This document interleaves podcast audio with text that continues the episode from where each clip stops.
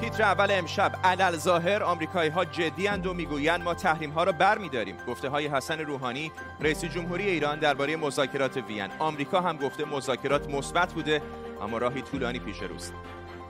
فرمانده سنتکام می‌گوید استفاده ایران از پهپادها برتری کامل هوایی آمریکا را از بین برده. و هیئت منصفه دادگاهی در مینیاپولیس درک شبین پلیسی که جورج فلوید را کش گناهکار شناخت. به تیتر اول خوش آمدید.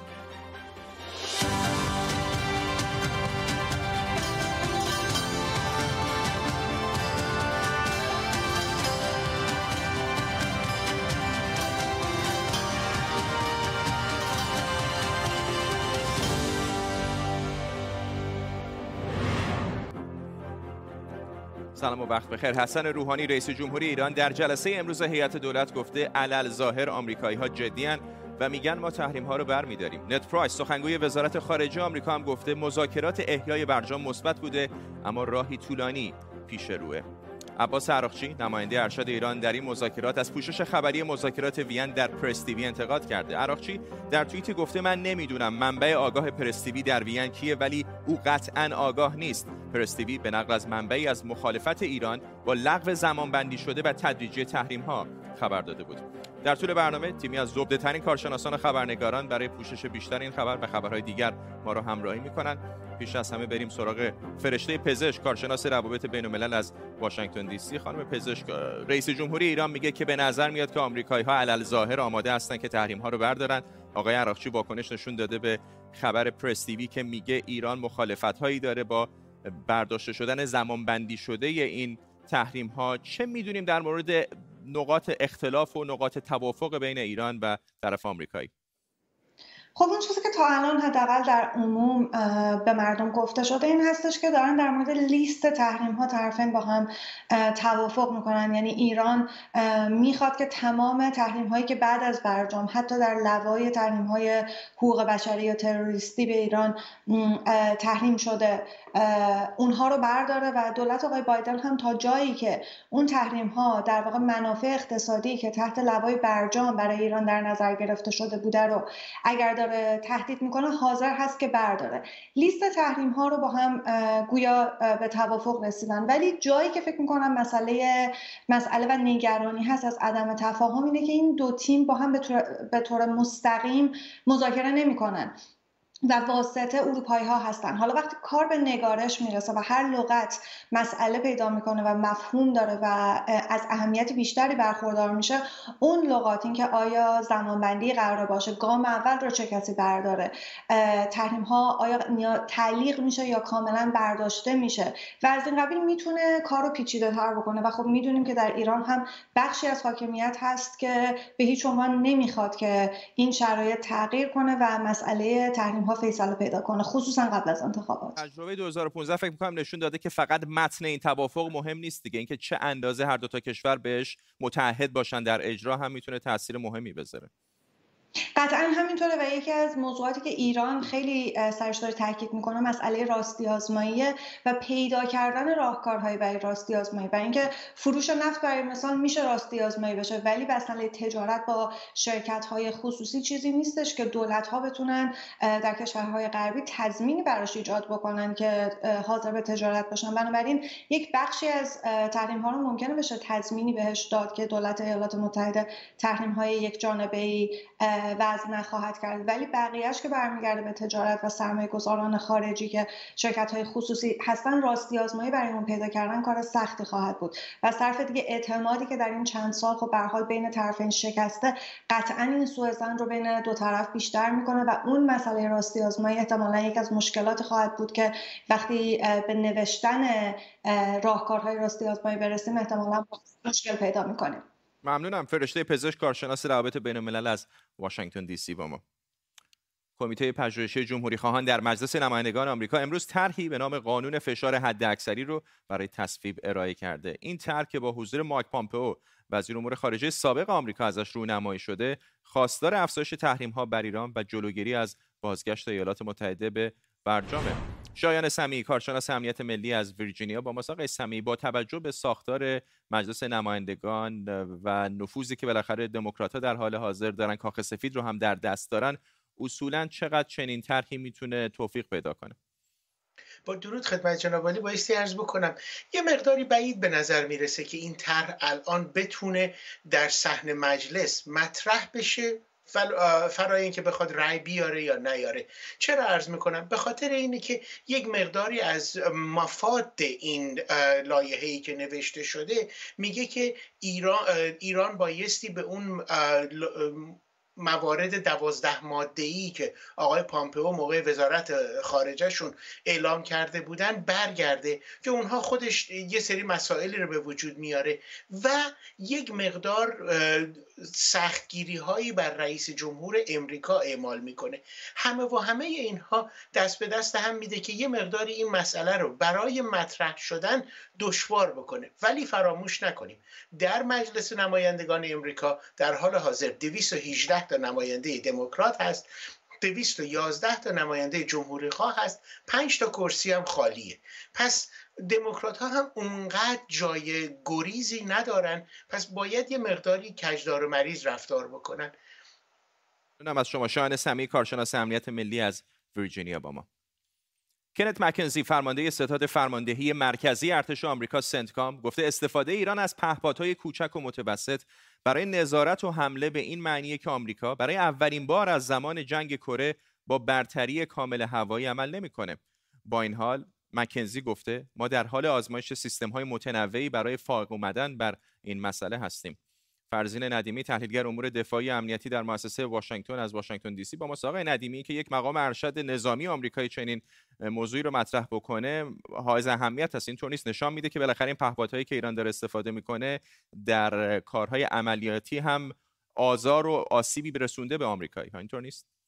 بله ایشون صحبت از این کردن که برتری هوای کامل دیگه در اختیار آمریکا نیست. ببینید در رهنامه ارتش آمریکا تعریف جدیدترین تعریف برتری هوایی اون سطح از کنترل بر آسمانه که یک طرف معادله عملیات نظامی خودش رو در زمین، دریا، هوا، فضا و عملیات ویژه رو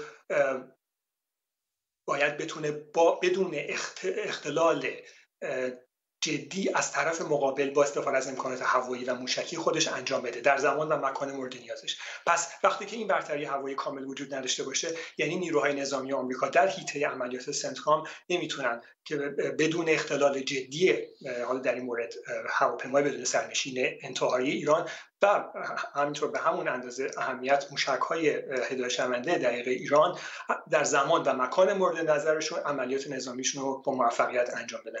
البته ایشون صحبت از جنگ کره کردن.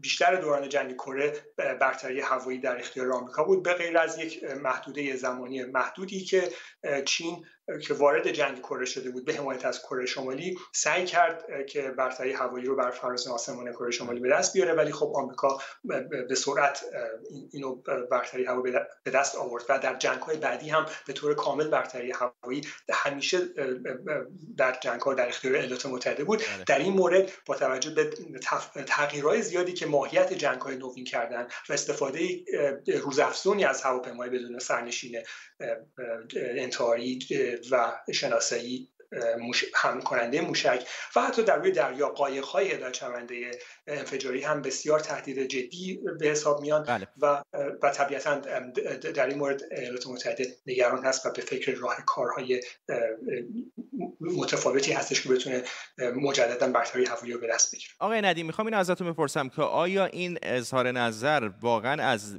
این منظر هستش که ایران خصومت داره با ایالات متحده یا از نقطه نظر فنی است چون ایران تنها کشوری نیستش که پهپاد داره.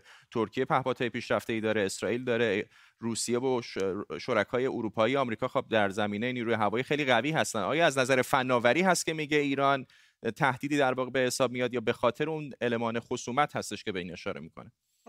ببینید خب محدوده سنتکام رو در نظر داشته باشیم ایران تهدید اصلی محسوب میشه برای ایالات متحده بعد از از رفتن تهدید داعش و خب از نظر فناوری ایران بسیار پیشرفته تر از داعش هست و می‌تونه تهدیدهای بسیار قابل توجهی رو داشته باشه. ما دیدیم حملاتی که به تاسیسات نفتی عربستان شد با استفاده از تهدیدات هواپیمای بدون سرنشین ساخت ایران بسیار تعجب آور بود این توانایی و مسلما به غیر از سیاست هایی که در واشنگتن آقای مکنزی دنبالش هستش که سری اهداف سیاسی سنتکامو بتونه پیش ببره ولی به هر حال این تهدید نظام ایران و موشک های ایران و هواپیمای بدون سرنشین ایران به تردید در سال اخیر پیشرفت بسیار قابل توجه کرد.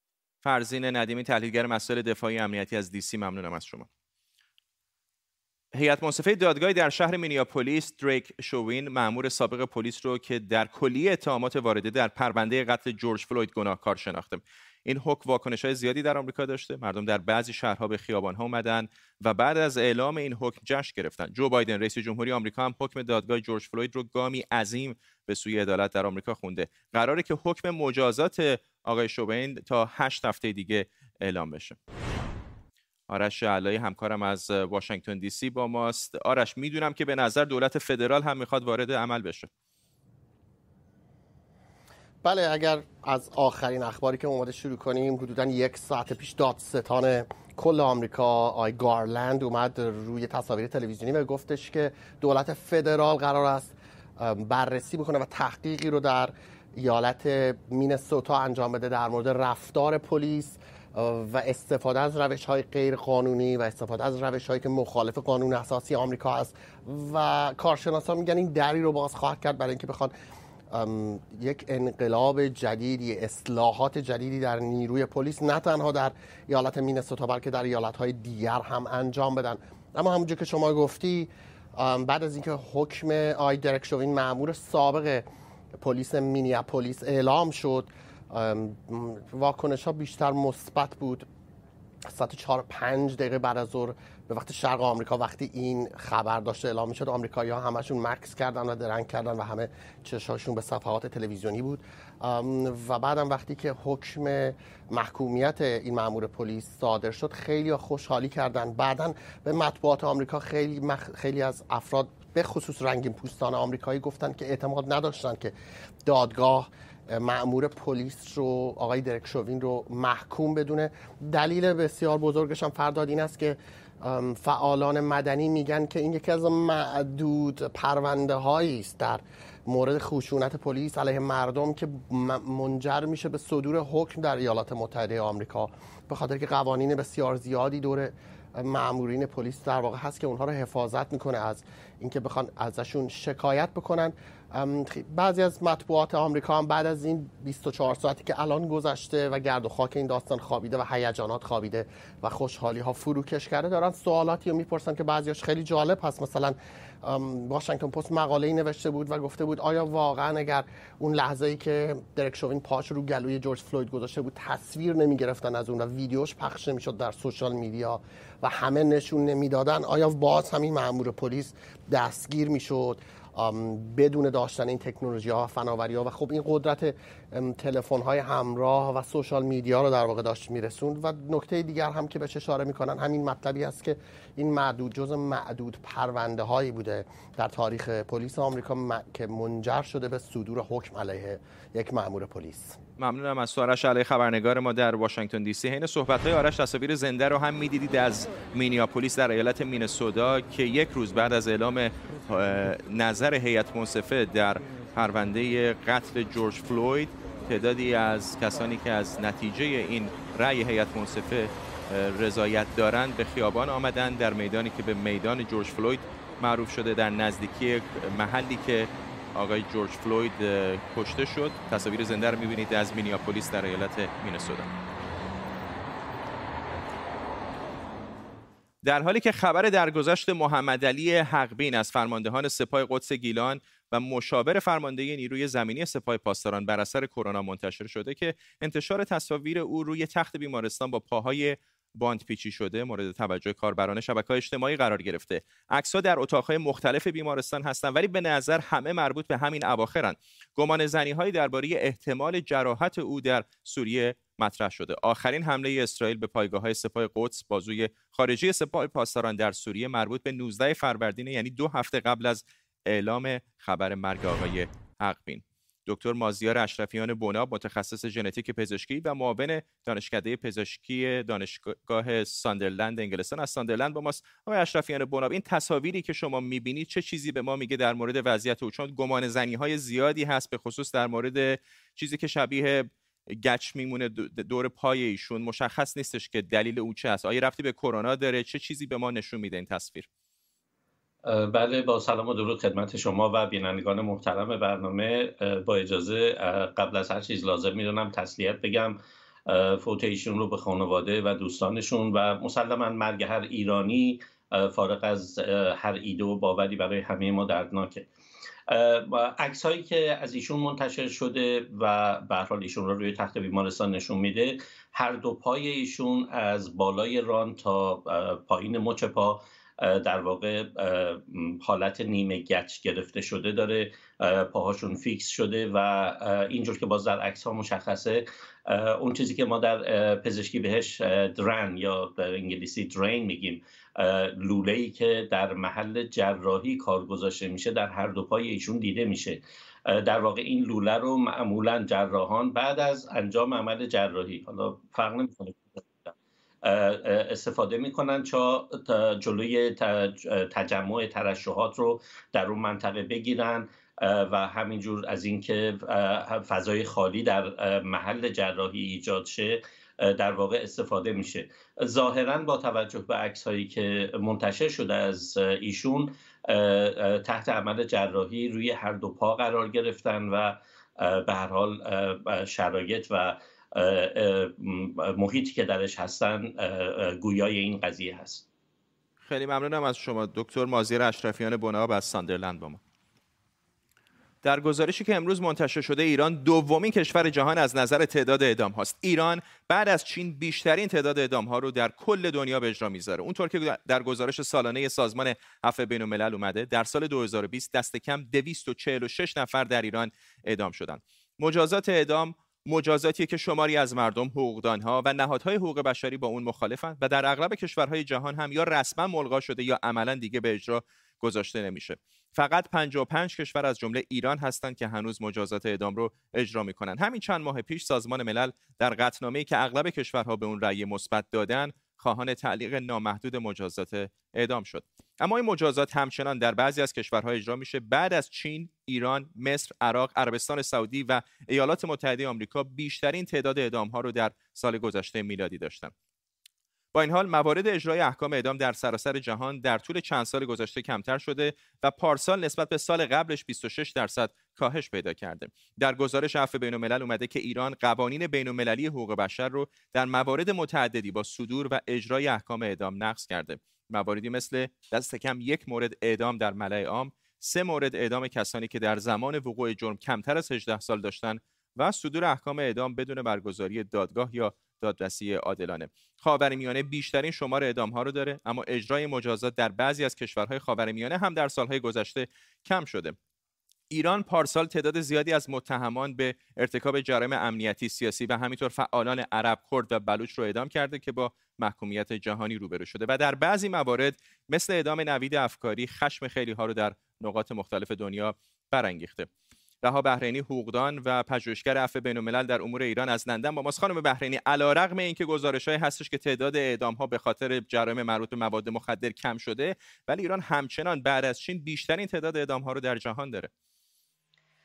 بله با سلام شما و همه بینندگان. ایران نه تنها بالاترین آمار اعدام پس از چین رو داره بلکه مسئول بیش از نیمی از کل اعدام های ثبت شده در سطح جهان بدون احتساب چین و همینطور در منطقه خاورمیانه بزرگترین مجری اعدامه. در حالی که در سالهای پیش کشورهایی مثل عربستان سعودی و عراق در مقامهای دوم و سوم قرار داشتن امسال ما شاهد کاهش شدید تعداد اعدام ها در این کشورها بودیم. در عربستان از 184 مورد در سال 2019 به 27 مورد در سال 2020 رسیده و در عراق هم ما یک کاهش 55 درصدی بودیم. متاسفانه اما مقامات ایرانی به روند استفاده گسترده علیرغم روند جهانی به سمت لغو مجازات اعدام ادامه دادن و هیچ گونه اصلاحات قانونی رو هم در نظر نگرفتن مثلا در خصوص کسانی که در زمان وقوع جرم کودک در عربستان سعودی فرمانی صادر شد که من بعد استفاده از مجازات اعدام علیه کودکان رو در پرونده های غیر مرتبط با جرم تروریستی ممنوع کرده ولی ایران بیش از هر کشور دیگری در جهان دست به اعدام کودک مجرمان می‌زنه و ده ها نفر هنوز در زندان های ایران در صف اعدام هستند کسانی که در زمان وقوع جرم زیر 18 سال سن داشتن علاوه بر این شما به این موضوع اشاره کردیم که 55 کشور در سطح جهان همچنان مجازات اعدام رو حفظ کردن در قوانینشون. ولی خوبه که یادآوری بکنیم اینجا که در سال 2020 فقط 8 کشور در سطح جهان احکام اعدام رو به ببخشید 18 کشور احکام اعدام رو به اجرا گذاشتن و چهار کشور ایران، عراق، عربستان سعودی و مصر مسئول 88 درصد کل اعدام های صورت گرفته در جهان هستند. در واقع ما داریم در مورد یک اقلیت کوچک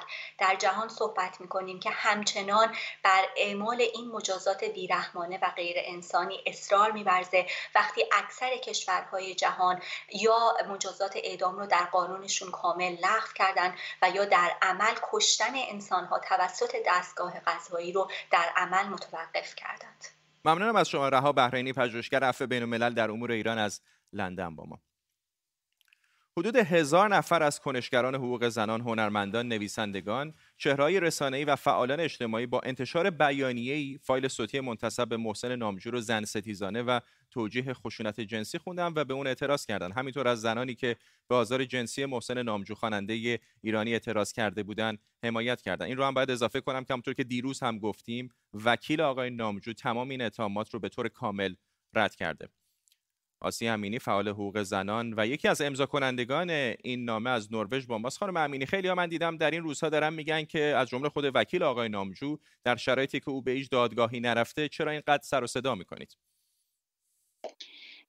خیلی ممنونم که این سوال رو مهم رو داریم می‌پرسیم برای اینکه خیلی هم انتقاد میشه برای اینکه چرا اگر مسئله دادرسی عادلانه هست باید منتظر بمونیم تا در واقع جواب دادگاه عنوان بشه. ببینید کل این جنبش میتو جنبش من هم که در واقع بسیاری از کشورهای دنیا رو در بر گرفت صدای بسیاری از زنان رو در آورد دو وجه داشت. یک وجهش اینه که اصلا با سیستم قضایی و حقوقی کار نداره. این یک فرهنگ رای رایج ضد زن جهانی هست که باید یک جایی جلوش گرفته می‌شد.